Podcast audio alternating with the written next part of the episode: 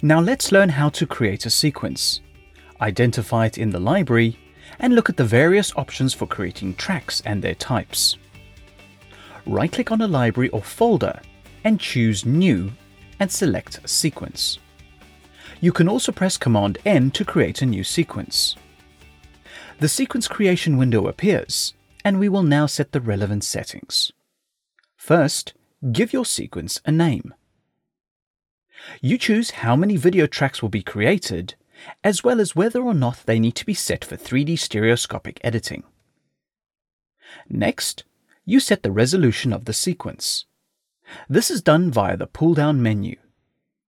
You can also adjust the aspect ratio, bit depth, scan format, whether it's progressive frames or interlaced frames, and frame rate. You can also set a start timecode, as well as an initial duration for the sequence. This creates a virtual clip to start the sequence, but the sequence will continue to lengthen as you build your edit. Finally, you can choose how many audio tracks to create in the sequence and whether they are mono or stereo. Click Create and the sequence will appear in the library as well as in the timeline view. You can move your sequences into any folder just by clicking and dragging it. If you wish to modify a newly created sequence, simply right-click on it in the library and choose Reformat. You will get a warning that you cannot undo the reformat operation. Essentially, reformatting the sequence will physically alter its formatting as well as the contents within. Since this is an empty sequence, this is not too much of a big deal. If you don't feel confident about reformatting the current sequence, just delete it and make a new sequence from scratch. Looking in the library, notice the sequence's icon. The film strip tells you that this is a sequence, and the red triangle indicates that this sequence is currently active. This corresponds to the Active Record tab in the timeline view. So the visible active sequence will receive any edit decisions you make. You can open as many sequences as you like. This is done by either right-clicking on the sequence and choosing Open, or dragging it to the tabs bar in the timeline view. But only one sequence is active at any time. Now you can have multiple sequences open in the timeline view, but they can reside in any location within the media panel. If you wish to gather all the open sequences into a single folder, you can right-click on the tabs and choose to move or copy all the sequences to a new folder. This is very handy if you want to version or manage a bunch of sequences. And finally, you can close sequences by clicking on the Close button, or you can right-click on the tabs and close multiple sequences. This can be done using the keyboard shortcut Ctrl+W.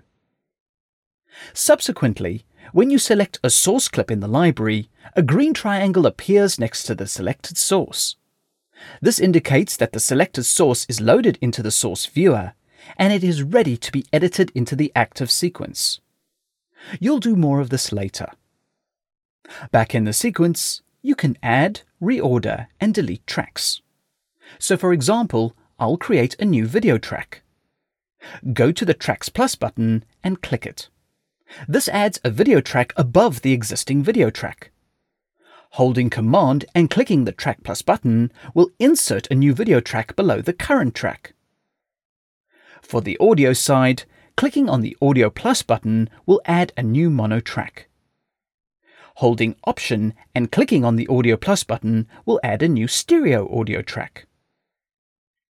To reorder any track, click on the dimpled edge and move the track up and down. You will get an indicator telling you where the track will be placed in the sequence.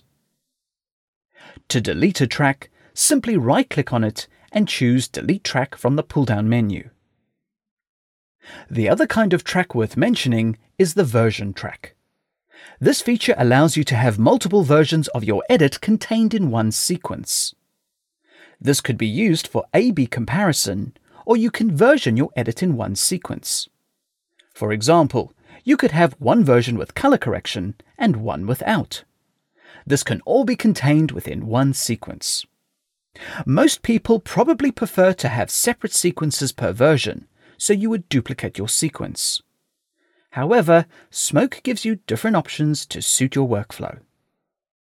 Here are some extra tips for managing your sequence and tracks. You can make the timeline view larger by dragging on this bar in the middle of the interface. And you can also collapse the effects toolbar above the sequence to make a bit more room. Inside the sequence, you can resize any track by dragging at the bottom of the track in the patch panel. This definitely helps when looking at audio waveforms for something specific. And finally, you can also grab the vertical bar next to the patch panel and drag it to the right. This will reveal the track name. So you can right-click on the track name and choose to rename it in the pop-up menu. This will help in the overall organization of the segments in the sequence. You could be working with a bass edit, cutaways, effects segments, voiceover, sound effects, and soundtracks. Please move on to the next video to continue your Smoke Getting Started experience.